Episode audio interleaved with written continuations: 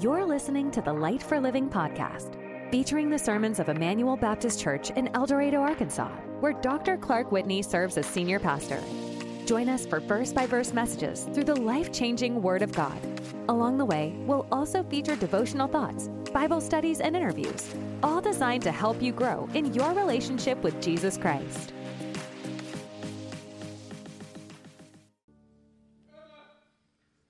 If you have a Bible, I invite you to take it out and turn to the book of Psalm, chapter 139. Psalm, chapter 139.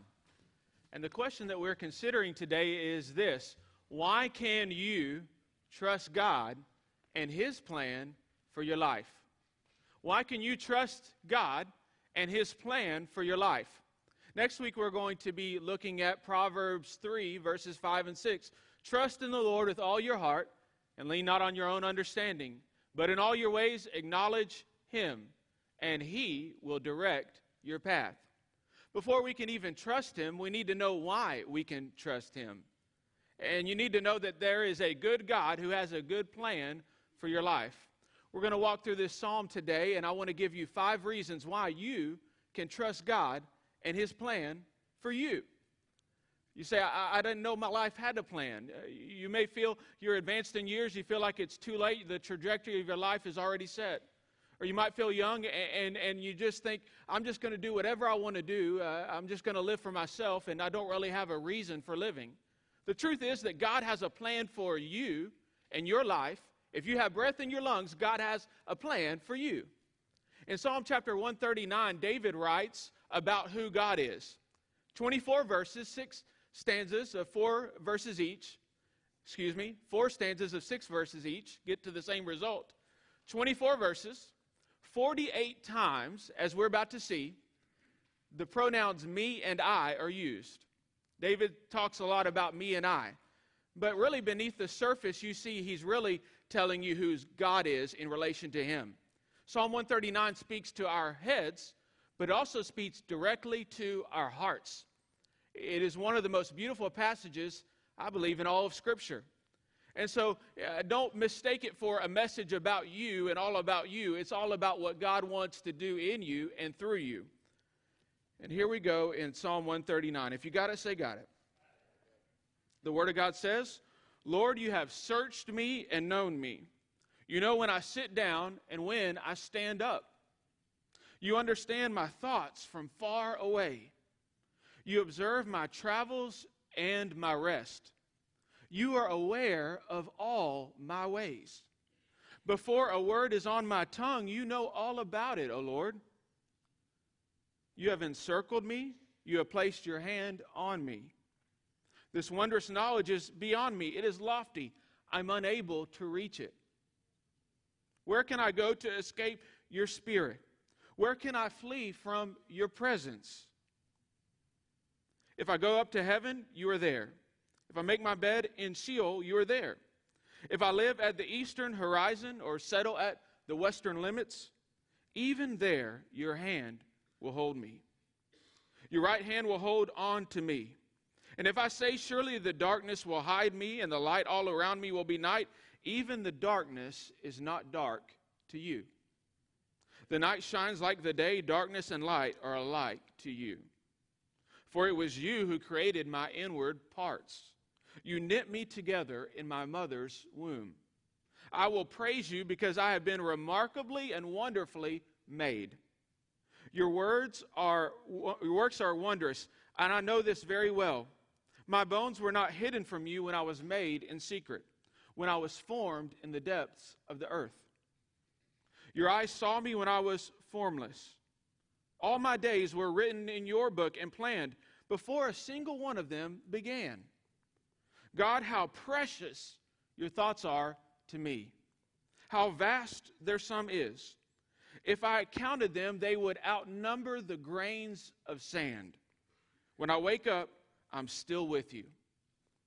God, if only you would kill the wicked, you bloodthirsty men, stay away from me who invoke you deceitfully. Your enemies swear by you falsely. Lord, don't I hate those who hate you and detest those who rebel against you?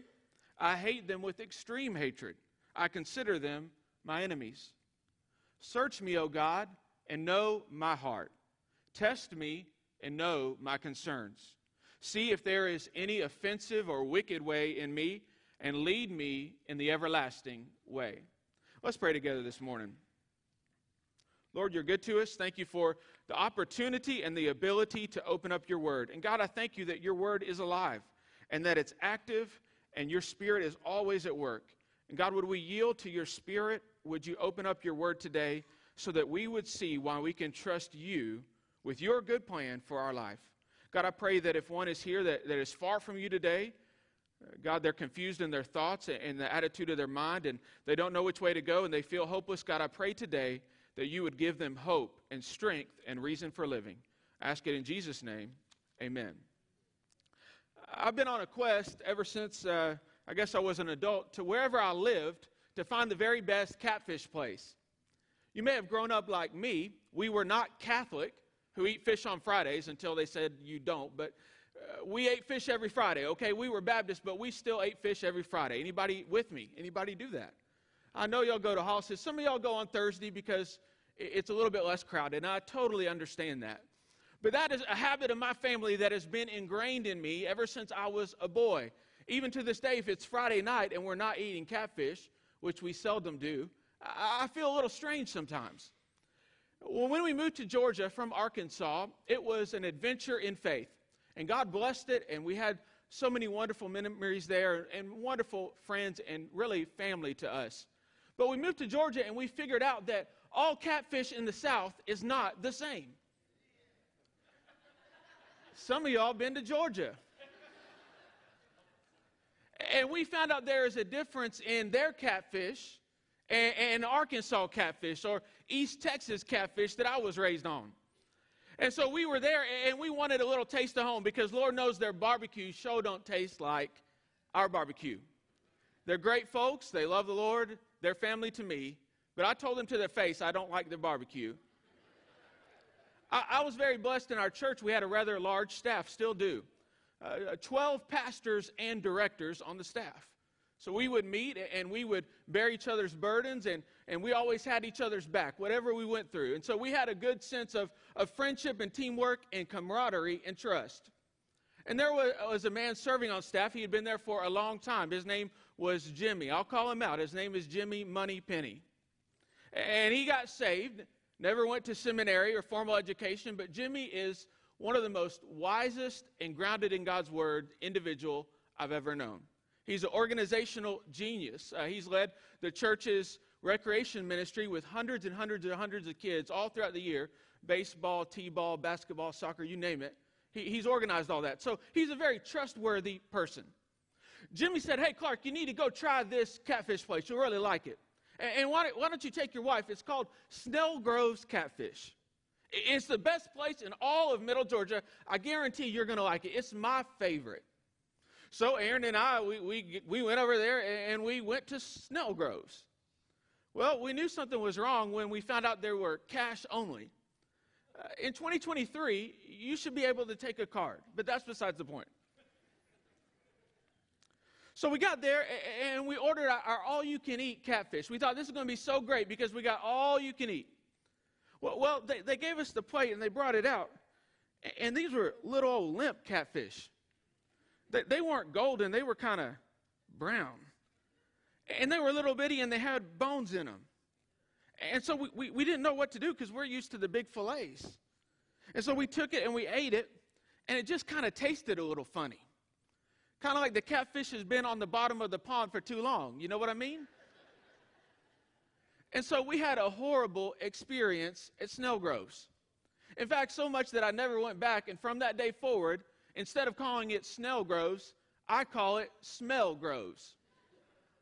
Thankfully, we found another catfish place that was very, very good.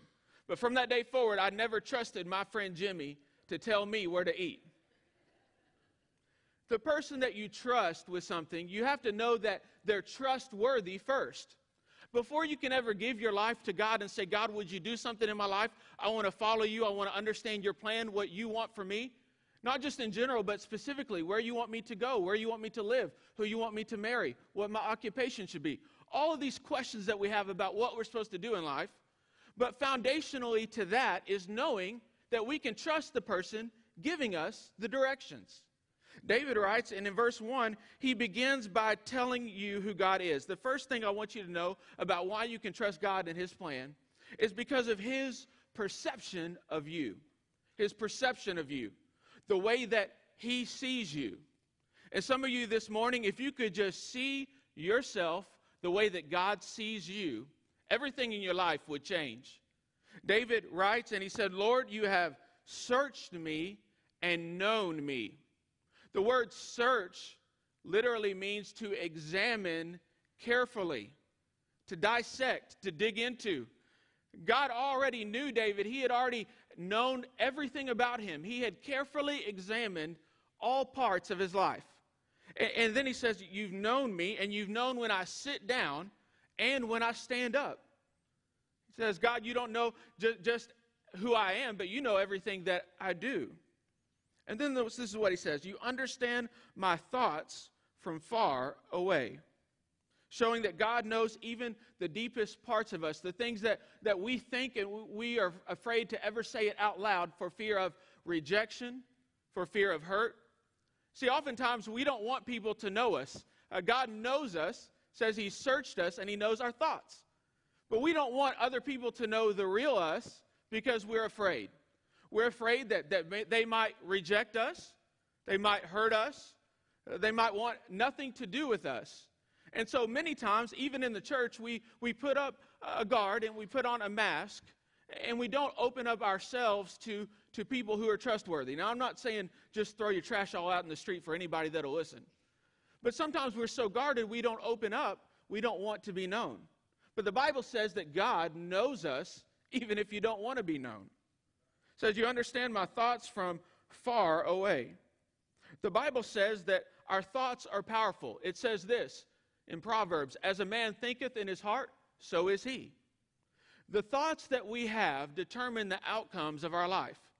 And sometimes we dwell on thoughts that aren't true, and we dwell on them so much, even if they're a lie, we begin to act as if they're true. Perhaps somebody told us that, that we are nobody, Perhaps you had a parent that said you're good for nothing, or, or, a teacher that said you'll never amount to anything. And you play that over and over in your head, and that thought cripples your life. The good news this morning is that God knows each and every one of your thoughts. And He still loves you, He still accepts you. And this is what He does as well. Look in verse 3. You observe my travels and my rest. All of my road trips, every, everything that I do, every mile that I go on, and when I, I'm hanging out and chilling out at home and I'm resting. You're aware of all my ways.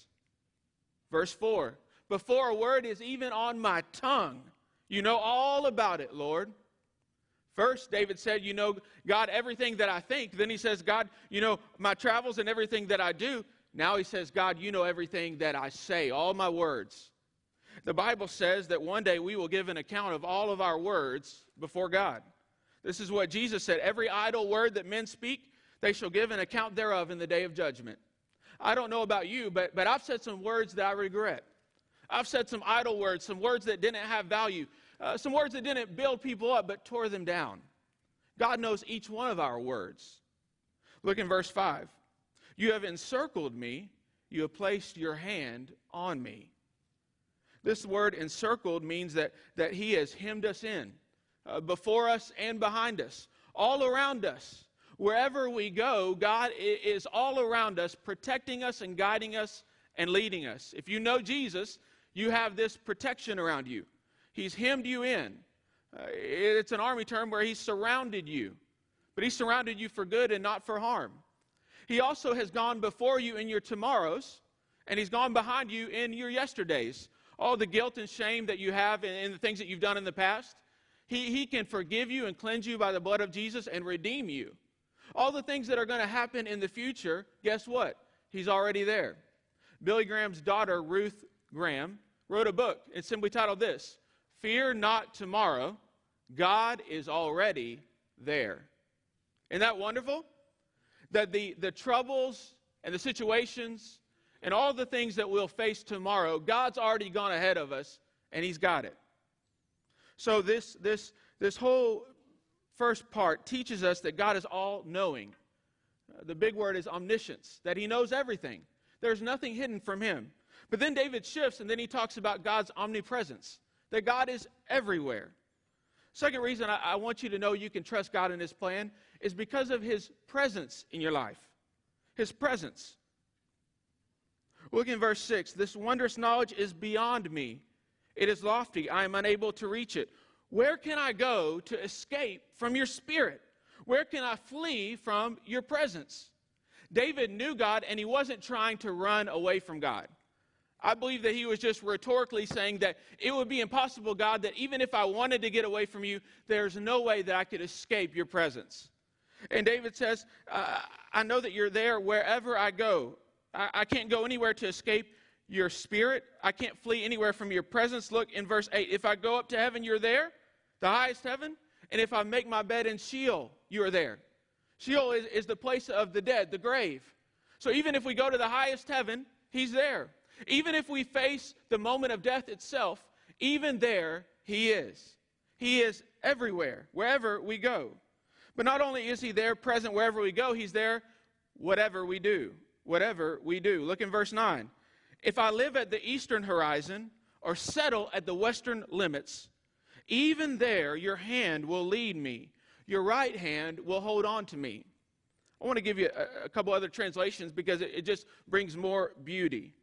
Uh, the eastern horizon, some translations you could translate it as the wings of the dawn. Uh, some say uh, the, the western horizon uh, version would say the uttermost part of the sea. Even if I go and harness the speed of light, 186 miles a second, and go as far as the eastern horizon, even then, God, you're there. And if I go to the depths of the sea, down where nobody can see me or reach me, God, even then you are there. The sun rises in the east, it sets in the west. From sunup to sundown, wherever we go, He's there. Polar opposites, east and west, He's there in all of them. Not only is He there wherever we go, but He's there whenever we try to hide. I think about Jonah who, who tried to run from God's plan for his life. He decided that he was not going to obey God and go to Nineveh, and he was going to go his own way. And guess what? God got his attention. God uh, knew where he was even when he tried to hide. Look in verse 11. If I say, Surely the darkness will hide me, and the light around me will be night, even the darkness is not, not dark to you. The night shines like the day, darkness and light are alike to you. The Bible says that one day everything that is done in darkness and secret will be made to the light. We often hide because we sin. That, that goes back to the beginning. When Adam and Eve sinned against God, they made a covering on their own and tried to hide from God. You and I do things, and I've seen even people in the church that, that they sin and they feel so far from God and they try to run, and you never see them at church. You see them out in the community, they won't look you in the eye because they're running from God. They're trying to hide from Him. But no matter where you go, you cannot hide from God. You may think that, that he's not there, but he's there. You might think that he's not watching, but he is. He sees everything that we do, good or bad, in secret. The, the good things we do in secret, God says he'll reward us openly. The evil and the sin we do in secret, God will one day lay it bare and judge it right. Amen? And so if you don't know Jesus up until this point, all of these verses are probably terrifying to you. That there's a God that knows everything about you, everything you've thought, everything you've done, everything you've said, everywhere you go. Feel like God is like a stalker, okay? But, but, but for the enemy of God, the one who has rebelled against him and sinned against him, nothing can protect you from God's judgment. If you are an enemy of God, there is not one thing in the world that will keep you from one day facing the judgment of God. But if you are a child of God, not one thing will ever be able to separate you from his love. For, for the one that's far from God, all these things about God, his omniscience and his omnipresence, and we'll see his omnipotence, his power, all these things should, should terrify us because we're on our own. But if you know God, this should not terrify you, it should be a comfort to you. That God has forgiven your sin and that He knows you and that He loves you, and by the blood of Jesus, He accepts you, and wherever you go, He's with you. And one day, all the things that you've said and done wrong will be covered by the blood. That's a great comfort. So I don't know how you're feeling this morning, but the way you're feeling might indicate the condition of your soul. The Bible says in Romans 8 that, that I'm persuaded neither death nor life, nor angels, nor rulers, nor things present, nor things to come, nor powers, nor height, nor depth, nor anything created in all creation will be able to separate us from the love of God that is in Christ Jesus our Lord. Not one thing will ever be able to separate you from the love of God. Next, I want you to see his preparation for you. His preparation for you. Look in verse 13. David talks about his creator and he says, For it was you who created my inward parts. You knit me together in my mother's womb. Uh, this knit gives an image of embroidery. You may have had a great grandmother that, that sewed a, a beautiful quilt, all together, different patches, different stories, different memories. And the beautiful quilt comes together in all its splendor. It's much better than a store bought quilt or a blanket. God has knit you together, He's embroidered you, He has created you, and you are not an accident. You are not a reject. You are not a nobody. You have been created by this God fearfully and wonderfully. He, he, formed your inward parts. It wasn't evolution, it wasn't just a biological chance. He created all the systems of life that came together with your father and your mother to make you you. You know how astounding DNA is? I looked it up. Your body has 100 trillion cells. Can you imagine? Just in your body, 100 trillion cells. And each one of those 100 trillion cells has 3.16 billion base pairs of DNA in each cell. 100 trillion cells, 3.16 billion pieces of DNA in that cell. Think about the DNA. That's your unique genetic code that you get from your father and your mother. In the womb, when the father's, you know what, meets the mother's, you know what, there's an individual life. Uh, there, there is a unique life at the moment of conception. This DNA belongs to you and you alone. It's been given to you by the Creator.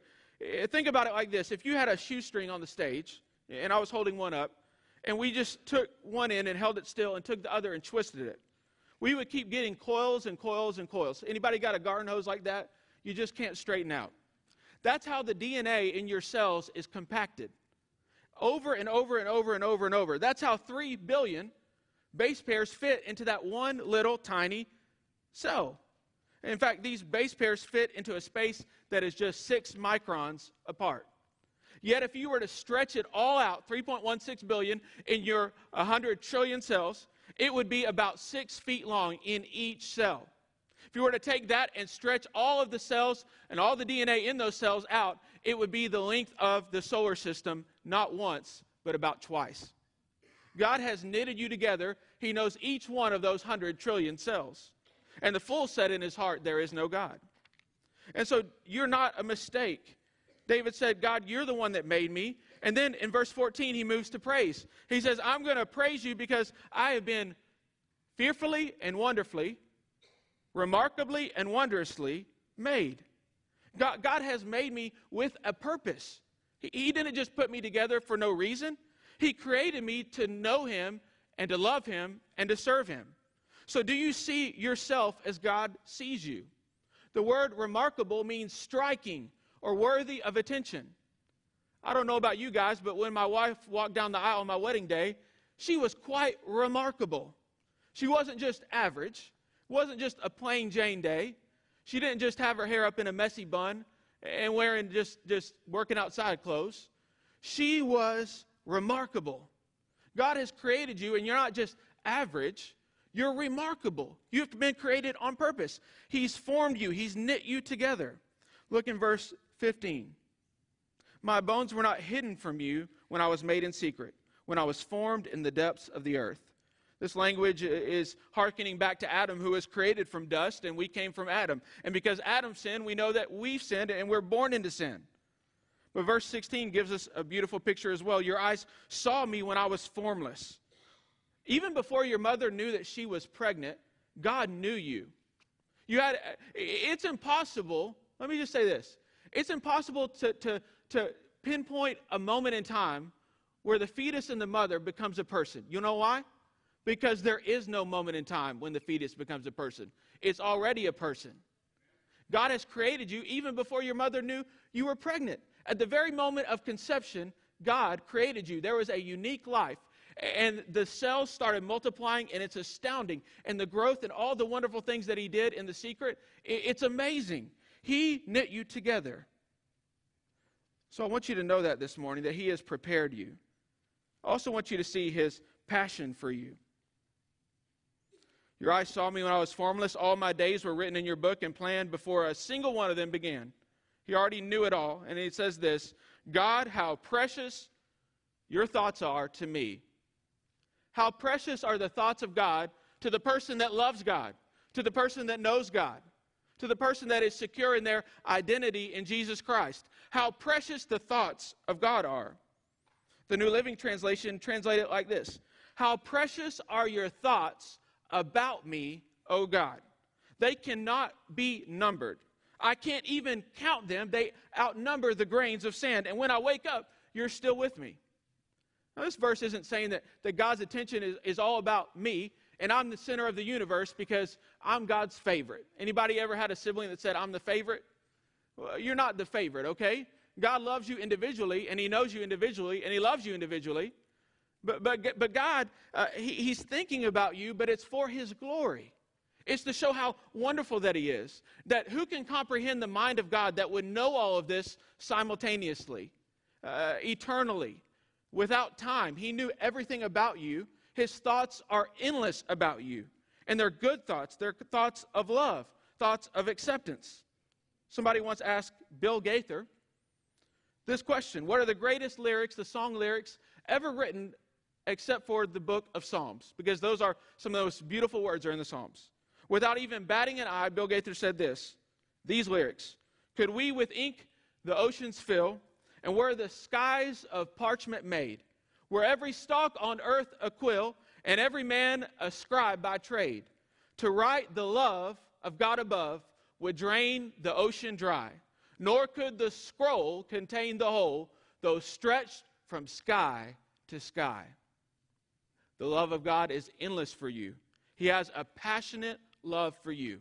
He wants you to know Him. He loved you so much that He sent His very best to ransom your soul from sin. And so, in response to this, David shifts in verse 19. There's a whole tone shift. God, if you would only kill the wicked. Uh, David just seems to be calling down fire and brimstone. It's very important to know that, that David is not talking about sinners because David was a sinner. You can read Psalm 51 after his sin with Bathsheba. He said, God, wash me, make me white as, as snow, create in me a clean heart, a pure heart. There's no good, no, not one. But these people that David's talking about are, are, are not only enemies of God, but those who are openly and defiantly rejecting God. Not, not to say that there isn't hope for people to turn back to God, but, but David says, I, I want to be so on track with how holy God is and how loving and how wonderful that He is that I don't want to associate with people that are going to get me into evil and wicked ways. I, I don't want to go away of the world and forget the God who loves me and knows me and has gone ahead of me. This doesn't mean that we don't have uh, acquaintances and people we're trying to show Jesus to, but we don't hang out with the crowd that, that's rejecting and defiantly opposing God. There's a lot of people doing that today. And we don't need to just get in our holy huddle. We need to go out and love them. But our friends need to be those that are following Jesus, that will help us follow Jesus. And so, David, in response to all this, who God is, his passion, his preparation, his presence, his perception, he says, I want to separate from the people that do evil things. And God, I want you to do a heart surgery on me. I want you to get rid of the evil that is within my own heart. And I want to follow your way for my life. That's the last reason I want you to see today that you can trust God's plan for your life because of his purpose for you. Remember at the beginning, David said, Lord, you have searched me and known me. Look in verse 23 at the end. He says the same thing in his prayer Search me, God, and know my heart. He invites God to look on what God already knows. God, would you look at, at my heart? Would you know my heart? He invited God into his heart. If you invite God in, here's what happens. David said, Test me and know my concerns. The New King James says, Try me and know my anxieties. All the worries and cares of my heart, I want to pray like David God, would you not only know my heart, but, but, but search me and try me and sift through all the, the, the things that I think about and the, the worries that I have and all of my cares. And he says, God, I want to know you and I want to line up my heart with your truth. Search me and know my heart. Try me and know my anxieties. And then he says, See if there is any wicked way in me, any troublesome or, or, offensive or evil way. God, if there's anything in my life that is not pleasing to you, would you not only search it out, but would you take it out? David says, I want you to take that out. And here's what I want you to do, God. After you've done all that, I want you to lead me in the everlasting way. God, I want you to show your purpose and your plan for my life. After you've come into my heart, and after you've uh, searched my heart and, and you've sifted through my sin and you've forgiven me, not only that, now I want to live for you. That sounds a lot like salvation, does it not? Jesus had not come onto the scene yet, but that is a picture of what God does when we ask Jesus to come into our lives. We invite God into our heart, not just our emotions, but the heart in Hebrew is every part. Uh, from the top of your head to the bottom of your feet, you say, God, I want you to come in. And not only that, I want you to search me and know me. And I want you to take out the sin in me. And I want you to lead me in your way. That's what salvation is. We say, Lord, would you come into my life by the blood of Jesus? Would you save me? Would you forgive me? Would you cleanse me? And not only do I want you to be my Savior, I want you to be my Lord so that I follow you all the days of my life. The beauty of this passage this morning is that there is a God who loves you just where you are. But there is also a God that loves you too much to leave you just where you are. There's a God that knows everything about you. He still loves you, He still cares about you. He wants to forgive you, he wants to, to give you his comfort in all your anxiety and worry and depression and fear. He wants to go ahead of you and show you his good plan for your life. So I'd ask you simply this this morning Do you know the God who knows you? Thank you for joining us today.